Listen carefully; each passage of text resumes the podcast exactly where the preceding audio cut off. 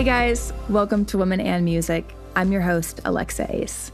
The month is May, the season is spring ish, almost summer, and the music industry is slowly restoring after a worldwide pandemic, thank goodness. so, this time six years ago, I was gearing up to move to Brighton, England for the summer to intern for the incredible independent record label Bella Union. It was there that I became familiar with the artist that you're about to hear from, and am yet again just so grateful for this podcast and the conversations that it brings about for women in the music industry across all walks of life. Today's guest is Hollie Fullbrook, who fronts the indie folk band Tiny Ruins. A rare blend of eloquent lyrical craft and explorative musicianship, the songs of Tiny Ruins have been treasured by crowds and critics for over a decade. Born in Bristol and raised in West Auckland, songwriter and multi instrumentalist Hollie Fullbrook's debut LP, Some Were Meant for Sea features her alone and was quickly celebrated by radio playlists and blogs worldwide. Tiny Ruins then began to record as a band, and you might have also heard of their 2014 record, Brightly Painted One, which, yes, was championed by the New York Times, NPR, and David Lynch, and yes, also won the Best Alternative Album at the New Zealand Music Awards. When I first hopped on the call with Hollie, we recorded via Zoom, and her backyard was an absolute beautiful canopy of plants. It was just so cool to speak with someone that I had heard so much about. Hollie was thoughtful and honest in her answers, and soft but courageous in conversation. Join us as we discuss Olympic Girls, Tiny Ruins' gorgeous 2019 third album, working with David Lynch, being signed to Courtney Barnett's and Jen Cloher's Milk Records, more new tunes, and life after the pandemic. Introducing Hollie Fullbrook of Tiny Ruins. Hi, Hollie. Thank you so much for joining me on Women in Music. I reached out because I've listened to music for years and I also interned at Bella Union, which you were signed to at the time. I'm just so excited to have you on the podcast. I've been a fan of yours, like I said, for at least a decade. Oh, it's lovely to be here. Thanks for bringing me on. You haven't really been, I guess, doing much since 2019 other than writing some new tunes. Mm-hmm. Mm-hmm. yeah. I don't know if anyone else is feeling like uh, what happened to the last year, but we have been kind of insanely lucky here in New Zealand in that we kind of locked down very early on and managed to kind of minimize the, the virus here. So life has been fairly normal. We've had a few lockdowns, but overall, we have been able to do shows. Wow. Can I ask you about that? Honestly, New Zealand and the pandemic, I didn't really understand other than that New Zealand took control of the pandemic really quickly. And I think that says like a lot about your politics and economics and how you take care of your people there. Yeah, I mean, obviously, being an island nation, really isolated from everywhere else, we had quite a few things on our side. But certainly our Prime Minister Jacinda Ardern, who's pretty amazing in a crisis, really, she decided to pursue the elimination strategy, which is basically like we're going to go down this path of super strict lockdown and we're going to try and get rid of the whole thing and then shut down our borders. And it worked. There have definitely been a few bumps along the road and we've gone back into lockdown a couple of times, but very short, intense lockdowns, and then we come back out the other side. And I think we've had 22 deaths. Wow. That's a massive change from where I'm from. It must be so tough there. I can't even imagine. You know, I have friends, I have work colleagues, and a lot of our team are in the US, and I, I'm just feeling a little bit of survivor's guilt and also a little you know, it feels like we're in a really different experience time and it's odd. For sure. It kind of feels like we've been like rebirthed in some ways. It's like we're exhausted from last year, but I think the why, at least for me, it's almost like everything surfaced, everything came into fruition. You realize like what matters to you and what doesn't matter to you, where you're going to put your energy and where you actually need to put your energy. Mm. Yeah. yeah. So, Hollie, just getting started here, I'd love to know the story behind your partnership with Bella Union. Yeah, well, back in 2013 or so, we played this little show in the basement of basically a dive bar here in Auckland. So it happened that there was kind of this music conference going on at the time, and Simon Raymonde, who runs Bella Union, was attending that conference and he came to this show and all I really remember about it is that our bass player couldn't play. So it was just me and drummer Alex. One of us turned up late. I feel like it was me, but I feel like I just remember kind of running onto the stage and playing this quite frenzied little show. It was just me and a drummer. I kind of came out onto the floor of the venue afterwards. You know, there was nowhere to go, there was no green room or anything. And Simon approached me and just said, I really want to work with you.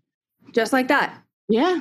And that was that. Wait, did he go to your show purposefully or was he at the music festival to kind of scout artists? He was there to attend this conference, you know, which had a bunch of workshops.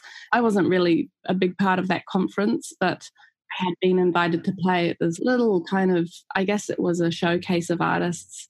You know, I didn't realize what a big deal it was. As you often do, you know, early on in your career, you don't kind of understand the momentousness of some moments and some occasions until later. So that was that. Simon came up to you and he was like, I want to work with you. So from there, was that the first time someone was like, Hey, I want to sign you? Or had you been signed before? I had been signed for about three years at that point by a small indie label in Australia called Spunk Records.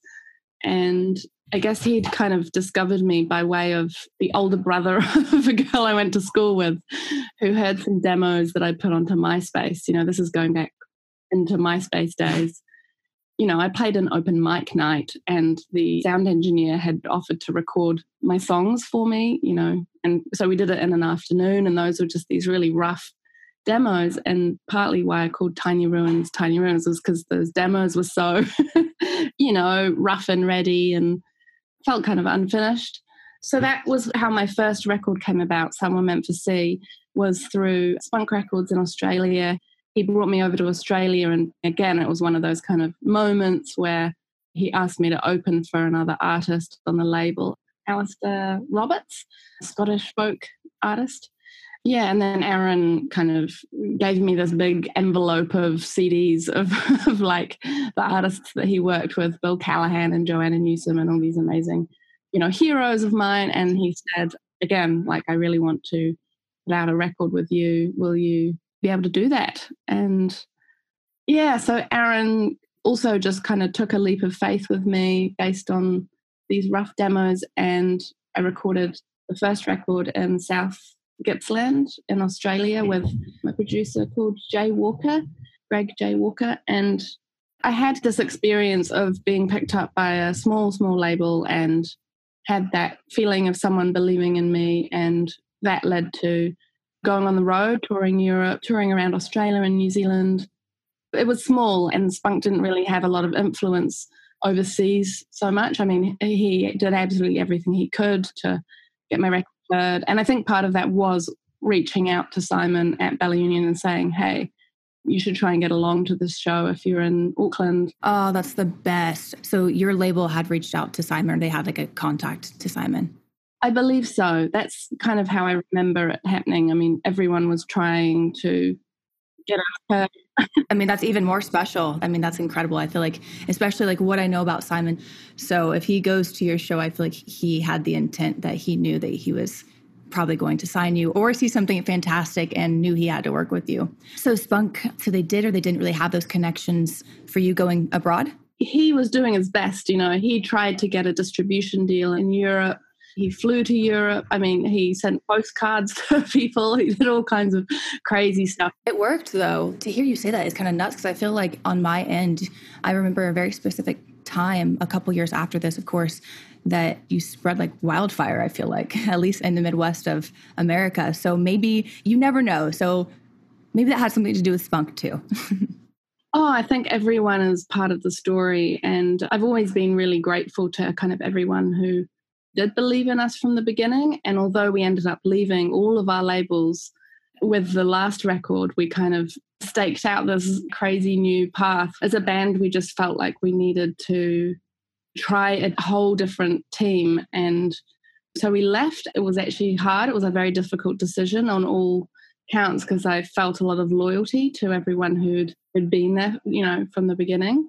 But part of it was I went through some personal kind of crises. And when you go through really tough experiences, I think you come out the other side slightly more reckless and, and also kind of like, it's now or never, and I need to make this work, or it's not going to work ever or, or at all. And you, it's kind of becomes more black and white. I made a lot of tough decisions in 2018, and decided to leave pretty much everyone that we were working with up to that point. And it wasn't that anyone had done anything wrong, it was more that I felt Olympic Girls as a record, I just really wanted it to do well. And it wasn't that our previous two hadn't done well, but they'd been on a very small scale. And like, I felt like we hadn't broken through as a band. We were struggling financially, and we really needed to try and basically just try, just try our best to survive, I guess, as a band. And so this opportunity came along with Milk Records, which is this amazing label in Australia. Oh, hell yeah. I know Milk Records. They're amazing. Yeah, run by Courtney Barnett and Jen Cloher. And I had a conversation with Jen, and it just felt like this new era of these incredible women leading the charge and kind of imagining it in a different way. And it felt like a really new energy to me and one that really suited the record Olympic Girls, which I feel like was quite ambitious. I don't really know how else to describe it other than, you know, I really wanted it to do well. And I felt like we'd really become a band by that stage. And I felt responsible for my band. I wanted them to have work. I wanted to reward them. It was tough because I feel like artistically, Simon Raymonde understood us and supported us in the most pure, incredible way. And I've always felt like affirmed by his support because I have so much respect for him and his musical history. We needed as much control over our work as we could get. And for as little time, it came down to the nitty gritty of the deals. And we ended up going with marathon artists who are connected to Milk Records. They put out Courtney Barnett's music in Europe. They were kind of a big team with a lot of women involved, and it just felt it was a really difficult decision. And I still kind of don't know whether I made the right one or the wrong one, but it is what it is. And I'm really happy with how it ended up going. We also ended up working with a beautiful bunch of people in the US from Ba Da Bing. They're based in New York, in Brooklyn.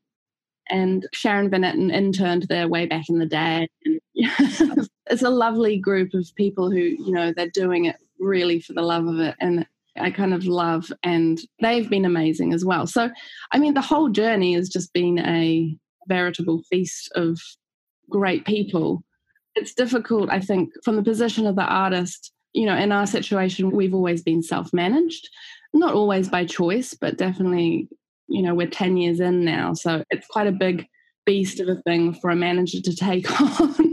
and it's just always been that we've had to make decisions. I guess, as the group of the four of us, we do make decisions together, but it's me at the end of the day trying to navigate this kind of quite overwhelming industry at times. So, can I ask you, what's your overall goal with Tiny Ruins? Overall goal has always been to keep making records and to be in a position to make enough money with the last one to make the next one is the overall goal paying the bills and putting food on the table and also making another record has always been kind of like my ultimate goal it was very personal and I think, I mean, almost like when you break up with someone and you're like, it's not you, it's me. It was kind of like that with all of our team. We were kind of like, this is about what we feel we need to do. It's not about how you are as a label. We love Bella Union and I loved everything they represented, but it felt like it represented Brightly Painted One, the record that they put out. It was just like, oh, there's this label that's not as cool, like it's not as known. People don't really know about marathon artists as well, but they're super dedicated and they've got enthusiasm and spades and it just felt like an opportunity to kind of turn over a new leaf or just try something new. And yeah, it was just on a gut feeling that we were changing so many things.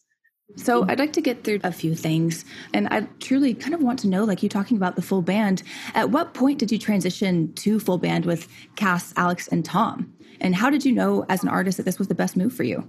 Well, I'd been playing music with Alex and Cass kind of since the very, very beginning of the project. So when I released my first record, Someone Meant to See, the two of them actually played at the album release, even though they hadn't recorded on it.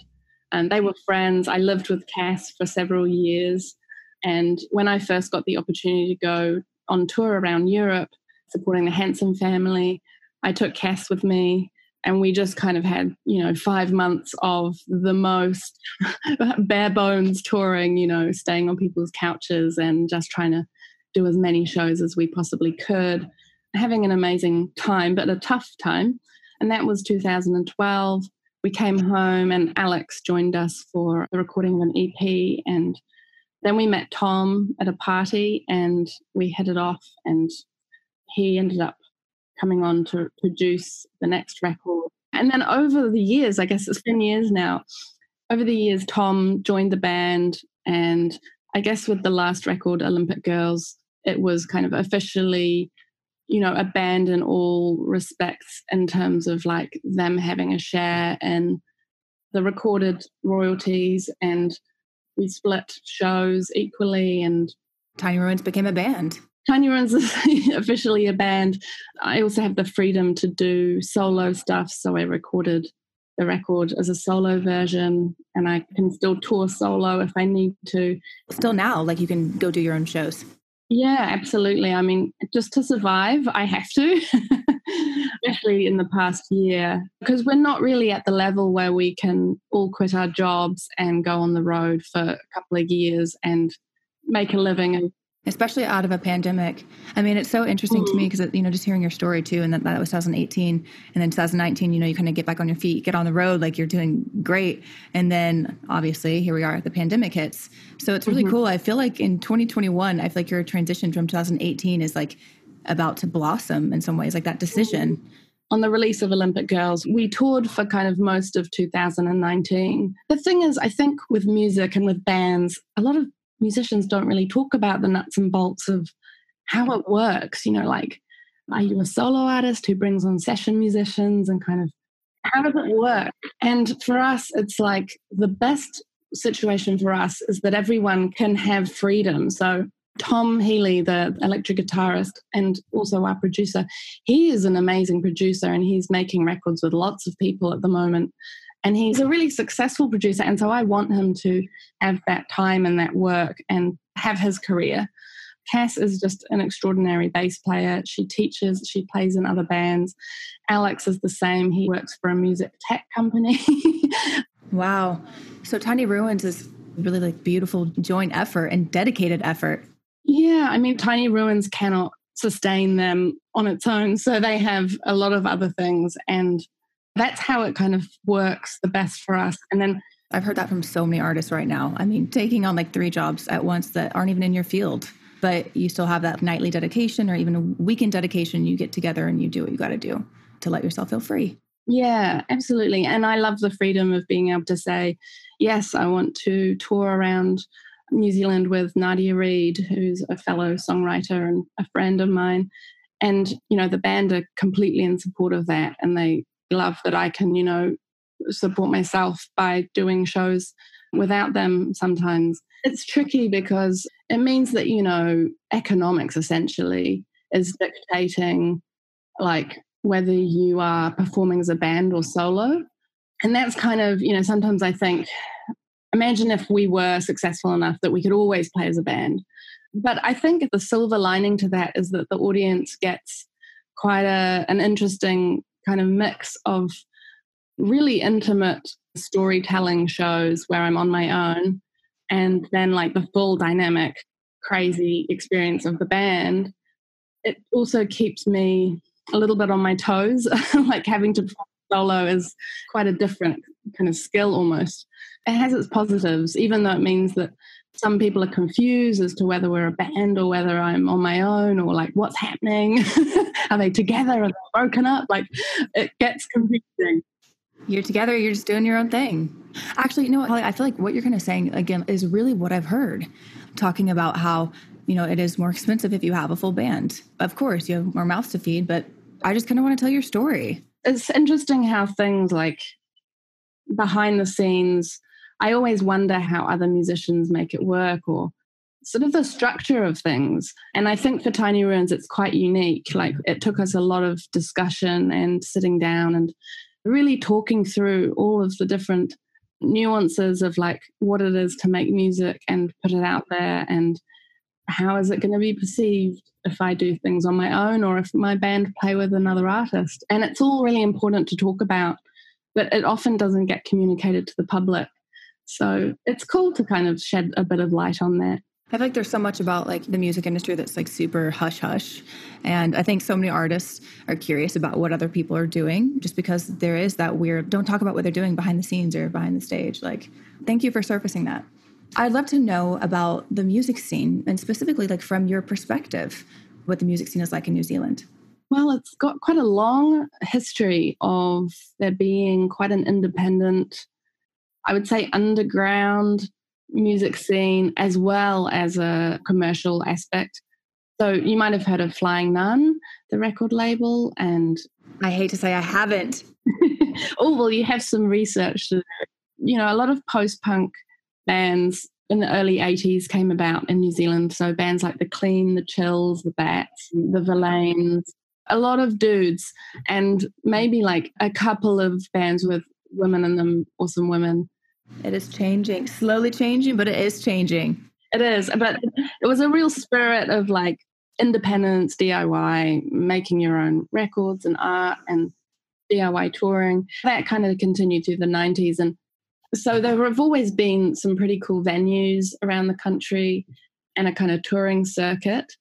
But as far as the actual industry goes, I mean, it's so small, it's close knit, and the opportunities are very limited here. So most bands, if they really want to make it, they have to try and get overseas, and that's this big struggle. So where is overseas to you? Pretty much anywhere that's not here. Is it London? Is it Australia? Is it Asia? Yeah, it used to be that bands would go to Melbourne bands like Crowded House, they had to move to Australia to become famous. And then it became London bands would move to London, try and make it there, and then they would become well known, and then New Zealand would accept them. That's so cool. You guys are so punk. Like I feel like everything is so individualized there in some ways. Like you kind of just do your own thing, but it sounds super supportive. In your Bella Union bio, there's a quote that says Brightly Painted One was recorded with Healy over several months in an underground warren of passageways and small rooms known as the lab. Like that's why I wanted to ask you what New Zealand's music scene was like because I'm like, what underground warren of passageways. But then I'm like, is that just a studio? It's a lot of studios. And in fact, we've recorded the last two records there as well. So it's our practice space, it's Tom's studio, it's the shrine to all mm-hmm. things Tom Healy. And there's about 10 people down there with their own studios, and it's like an underground bunker of sorts. Oh, I see. There's a ping pong table room. There's like a professional studio room down there, like a big room. But then there's all these other little rooms, which is where we practice, we record our records. It's quite grungy down there, but it has everything you need and it's home for a lot of independent artists. I do kind of want to touch on Brightly Painted One just because I spun that record a hundred times. This record is so special to so many people, and it's been critically praised by massive names such as the New York Times and NPR. Looking back seven years later, what does this record mean to you? Yeah, Brightly Painted One. Well, I guess for me, it was a heartbreak record. You know, I'd I had recently broken up with the love of my life and who I ended up marrying a couple of weeks ago. oh my God, congratulations. Yeah, it has a happy ending. We broke up for about three years and then got back together and it all worked out. But Brightly Painted One for me is a record that came out of being pretty broken. I had a scooter crash and I'd literally broken three bones and was in a wheelchair and, you know, was just destroyed emotionally. Had you already written the songs by then? No, I mean, I was partway through writing the songs, I think, at that stage. And I'd gone to try and find this guy to see if it was working out. I unfortunately ended up in this crash in Tanzania. It all ended up kind of very pear shaped, and me on a flight home and crying the whole way. and it led to some pretty to some songs, which is a good thing, I guess. I mean, not to say that you have bad memories associated with this record, but did it serve its purpose? Yeah, it was a sweet record, I think, to make. It was hard because I was sad all the time. now I'm married to him. it was hard at the time because we hadn't got to the stage where we had a lot of comfort as a band. You know, we were doing it really tough. We were touring as much as we could, but had no real support behind us. It was the first time that I recorded with Tom and Cass and Alex as the four of us. And when I think about it now, it's like we were still babies when we made that record. We were in our mid 20s and Ah, but it was together. We were together, but we almost hadn't been through very much together at that stage. It was all to come. And now, when I think about how we make music together now, it's really different. It's a lot more trust and a lot more understanding. And yeah, we were babies when we made that record. We recorded it very intensely over a two week period. Yeah, it was quick. Wow. Is that typical for you? We do record fairly quickly, but in recent times, we take our time in terms of doing like little short, intense bursts of maybe three or four days and then leaving it for maybe three months and doing another one. We do it in a more relaxed way now, where we don't have to kind of give up everything for two or three weeks of our life and live at the studio and kind of get really pissed off with our environment. It means that we can, you know, have dinner together, go home, come back in a month or two and we haven't really listened to what we recorded the last time, but I finished writing another couple of songs and we kind of do it more like that, allowing ourselves time, not feeling like we have to do this now and we're under pressure and you have to finish this. It's still kind of intense, but it's less. Do you think it produces a different sound? Well, I think it's a bunch of things. Tom's really grown as a producer and over the time as well. Like when we made Brightly Painted One, we were the first band to really record in this room that he built within the lab. It's like a kit set room within this big cavernous part of the lab. So we were the first, it was brand new. And we had all these technical issues, like he had to run all this cabling under the floor from his mixing room to the room we played in. And it was all very like, you know, we couldn't hear him, he couldn't talk to us. And um, we had to run back to the mixing room to kind of listen to what we just recorded. And it was like we were all learning how to do this. And how old were you then? We were like in our mid to late 20s. Already, I feel like so much has changed, I'm sure, like especially with your recording process. So, what has Tiny Ruins been up to since 2019? We're still in that room, but we figured out how to do it a little bit more easily. And Tom has just grown as a mixer and a producer so much. And I mean, we've all grown up. So you are recording new tunes then, right? Yeah, we're in the final stages of album four. And we will be recording tomorrow, actually. Final recording session is this week. I want to know about it. I'm like, can you give anything at all about it? What color do you think of when you think of the songs you've been writing? Blue. Blue. It's actually very specific. There's a blue and then there's a seafoam green. Actually, the Brighton, the railing. Yes, of course I do. Yes, seafoam, yeah. so that color, there's a song called Seafoam Green. This latest collection of songs was written when I moved to a place in Auckland. It's way out west. South Titirangi is the suburb, but since then I've moved even further into the bush, into a place called Laingholm.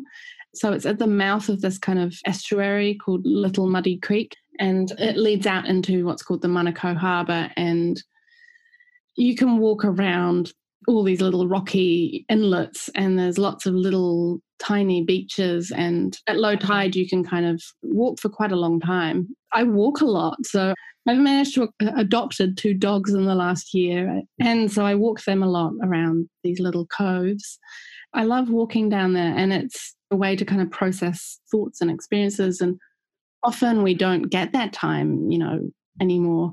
Would you say that your environment changes your songwriting? I think it influences it, and it's definitely like a big part of these songs. I kind of don't notice it until I've written, you know, 10 or 12 songs, and I can actually see the themes or the repetitions between them. I can see how they connect to each other. And it's at the stage right now where I'm like, huh, they're kind of all about this harbor and like this place. There's a lot of references.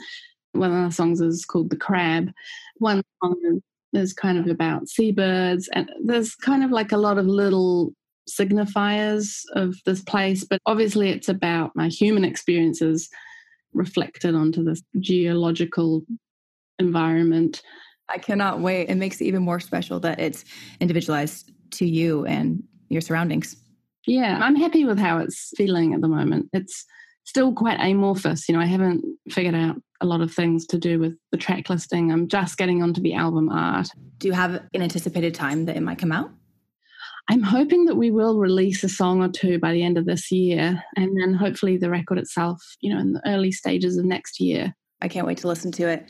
So, Hollie, tell us about your first show back since the pandemic. Okay, well, I touched on it before, but I went on this pretty mega tour with another songwriter, Nadia Reid, who, if you haven't heard her, you should definitely check out her music. She lived with me for a while, you know, a couple of years back, for about a year and a half while she was touring. And we've been old friends. And we always said one day we'll go out on the road together and do a solo, you know, double solo tour. and with COVID and the pandemic, it fast tracked that idea. And we were sort of like, as soon as we're able, we should just do it as mammoth a tour as we possibly can around the country. And so we visited all these small towns and little halls and, you know, cute little venues. The first show we played was in a place called Napier. And I kid you not, it was like we'd never been on stage before. We were so nervous. It was as though we were starting right from scratch. We'd forgotten, you know, how to do our job. um, how did it feel at the end of that show? Did you still feel like nervous? It was quite a frenetic feeling of a show. I mean, the audience as well was kind of very jittery. It was the first time everyone here in New Zealand was almost allowed back to be in a big group of people, of like over 100 people. And so it felt kind of like everyone had forgotten how to socialize and had forgotten how to be in a room with lots of other people. There was quite a lot of anxiety around it. And I can't say that I enjoyed it. It felt like, you know, the adrenaline was pumping through our veins. And it was like we were playing the first show we'd ever played. So it was almost uncomfortable, especially because the audience maybe didn't know how to receive it yeah, kind of like jelly legs and shaky mm. hands and shaky voices. I mean, the audience was so keen for live music. The response was huge. And the response to the entire tour was just like people just couldn't wait, you know, to be in a room with each other. I mean, that feeling of like nervousness, it never quite left. Like, quite a few shows in, we would be saying, like, we feel like we need to pinch ourselves that we're able to do this right now. It's just crazy. And the audience was like right there with us, like, yes, we feel how amazing this is as well. We know how lucky we are. And felt like we're like the only place on the planet almost that's able to do just a normal show. And I'm excited for the rest of the world to have that experience. And I'm excited for other bands to get back working. It's been tough. I can only imagine because we have not had the worst of it here. Who are you going to see now that shows are back? Who do you want to see? I mean, I've been going to a lot of shows here because, you know, a lot of friends and other Kiwi musicians are performing at the moment. And it's, you know, Marlon Williams. This artist, Merk, M E R K, is really beautiful. He's just put out a beautiful record. The Beths, you know, you might have heard of them. You know, everyone's home, kind of. Everyone's come back to New Zealand. Yeah, I was sitting next to Lorde the other day at a gig. Um, it's fun. It's kind of like, this feeling of you know we're appreciating everything that's local as i'm sure everywhere else is as well you know just your local shop that's been there all the time but in the past year you're just like you mean so much to me right now.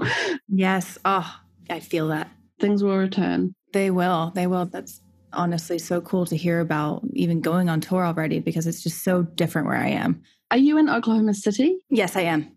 Oh amazing. Have you been here we did play a show there in 2014. It was actually one of the worst shows we've ever done. We still talk about.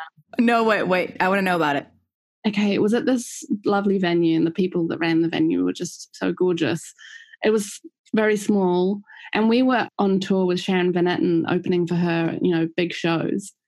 And we had a night off, and our booking agent said, you know, do you want to play this little show in Oklahoma City just to get you to the next spot? And, you know, it'll probably pay for your accommodation or whatever. so we did, but obviously no one in Oklahoma City knew anything about us at that stage. So literally, Alexa, I'm not kidding you, zero people came. no, I'm literally over here Googling it because I'm like, when was this? What venue was this? Where was I? It was 2014. Actually, I lied. There were two people that came along to the show. So we had two paying tickets. The funniest thing about that show, and we still talk about this, was that we went ahead and played the show because we were like, come on, like these two people have paid, you know, to see us. And there was the sound engineer and there were the lovely venue people. And so we played the show, we played our hearts out. You know, we were just like, we're doing this for the music. but the two people were in the middle of the floor having an argument with each other. They were having this big fight and they weren't listening to us at all. It was like, oh my gosh, what did you do? I was at the end of my tether at that point and I kind of just told them to get out. Good. How many songs in were you? I feel like we were like quite a way in it was the one show and everything around it. I mean, I think the motel we were staying in was like one of the most dire. And it was just one of those things that we look back on and we're like, we'll always have Oklahoma City. I'm sorry about that. That's a pretty good story. So, yeah, next time you come back, let's find those people. it's been so great having you on Women in Music. And I cannot wait to hear the singles later in the year, potentially, or even the record next year. So, Hollie, this is the last question I have for you, and it's a question I ask all my guests. What is your gold moment? Oh, definitely when I got to work with David Lynch, and it doesn't really get much more surreal than that. What was it like? It was amazing. He was so gracious, so warm and kind, and also mysterious. Uh, he was exactly the way you would want David Lynch to be. So, did he find you? He did, and I'm still not quite sure how. I believe he stumbled across us on YouTube. No big deal. That's amazing. he tweeted about us. That was kind of how it started out. I woke up one morning and the bizarre thing was that I'd been talking about David Lynch to a friend. You manifested it. It manifested. And it was the weirdest thing because I woke up and my friend texted me and said, Have you seen this? Because this is maybe we should try transcendental meditation. Yeah. So he just said, I found a band I love. You should check them out. Tiny Ruins. So what happened from there? Nothing happened for about a year. And then actually, Ella Yelich-O'Connor Lorde, otherwise known as Lorde, she was working on the Hunger Games soundtrack. And I guess she was in a position of putting all these different collaborations together of different artists. And being from New Zealand, she knew that this thing had happened with David Lynch big upping my band. And so she kind of took it upon herself to make something happen out of that. And she contacted me and said, You know, I'm making this soundtrack and it gives me this freedom to maybe reach out to different people. And would you like to do this? And I said, Hell yes. And David, bless his heart, didn't know, you know, what the Hunger Games was. you know, the only thing I know about Hunger Games is at lunchtime. but he was just like, yeah, I want to work with Hollie. And so we got together for a couple of days and recorded a song, Dreamwave. And it didn't end up being on the soundtrack. It was so totally at odds with everything else that Lorde had put together. And she was just like, it's not going to fit in really. But we were like, that's fine. you still did the collaboration yeah, we got to work together and it was amazing. And he showed me his artworks and his metal work. He makes kind of metal sculptures. We drank coffee and, you know, watched a Neil Young film on the big screen. And it was just a really magical, magical time where I just felt so seen. And I feel like forever grateful that he was that humble and like that he would just open his door to like this total stranger from New Zealand who really was a complete unknown and he's a pretty amazing person yeah well so are you that collaboration is amazing all your collaborations are amazing hollie where can people find you on social media Oh, well, we're on Instagram. I'm not the most prolific poster, but I do try and keep things updated there. Then our website kind of has all the links and all the things that you would need, lyrics. And we're on Spotify and all those music platforms. Basically, just turn on the notifications for Spotify and for music platforms because music's coming. And follow us on Spotify, please, because then you'll get to know when we're playing in Oklahoma City or anywhere where you are. What a gold moment.